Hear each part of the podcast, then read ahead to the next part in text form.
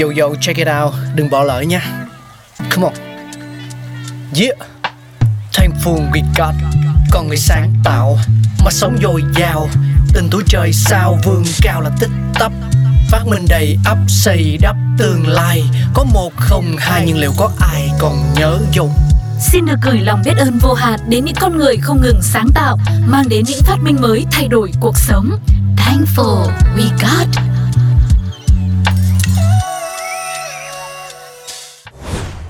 Hi, xin chào các bạn. Chào mừng các bạn đã quay trở lại với chương trình Thankful We Got và ngày hôm nay chúng ta sẽ cùng tìm hiểu về lịch sử hình thành của bia các bạn nha. Một thức uống mà con Lộc nghĩ rất nhiều người yêu thích đúng không nào? Ừ, ngày nay thì có vẻ là có khá nhiều chị em phụ nữ thì thường không vui lắm sẽ than phiền khi mà cánh mày râu rủ nhau đi uống bia nhưng mà có thể họ không biết bia lại chính là phát minh của những người phụ nữ ừ, nghe thú vị phải không nào hơn 7.000 năm trước ở nền văn minh Lưỡng Hà thuộc Iran ngày nay thì những người phụ nữ đã trộn ngũ cốc với nước để nấu thức ăn cho những người đàn ông chuẩn bị đi săn bắn vô tình trong nồi nước của họ lại lẫn một vài vi khuẩn lên men và thế là thứ nước mà họ nấu ra đã trở thành những cái vải bia đầu tiên của loài người. Thật kỳ lạ, sau khi uống thứ nước này thì những người đàn ông cảm thấy họ có nhiều năng lượng hơn cho một ngày kiếm ăn mệt mỏi và bia từ đó được ưa chuộng, thậm chí còn được gọi là thức uống của các vị thần. Uhm, thú vị chưa nào? Yeah. Có thể nói bia là một kết quả trong quá trình tìm tòi khám phá của loài người.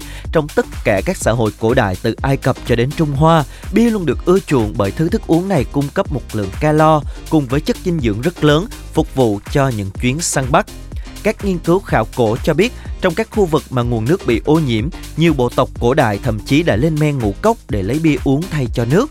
Tất nhiên thì bia ở thời điểm đó có nồng độ cồn khá là thấp, nhưng có một số bằng chứng cho thấy những bộ tộc người cổ đại uống bia đã khỏe mạnh và chiếm ưu thế hơn so với những người không uống.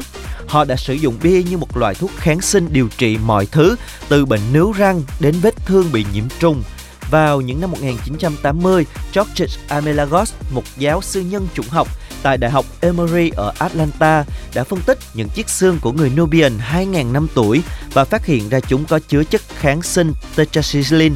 Tetracycline có thể được tạo ra từ vi khuẩn Streptococcus vốn phát triển trong bia khi nó được lên men. Quan trọng hơn, bia cũng là một loại cột mốc cho thấy con người đã làm chủ được nền công nghiệp. Đó là một dấu ấn quan trọng bởi nhờ đó mà nông nghiệp, con người mới được tích lũy, được nguồn cung cấp lương thực ổn định cụ thể là ngũ cốc và sự ra đời của nông nghiệp đã cho phép những người du mục từ bỏ lối sống săn bắt hái lượm. Họ bắt đầu tính đến chuyện định cư bằng cách trồng trọt và thuần hóa động vật.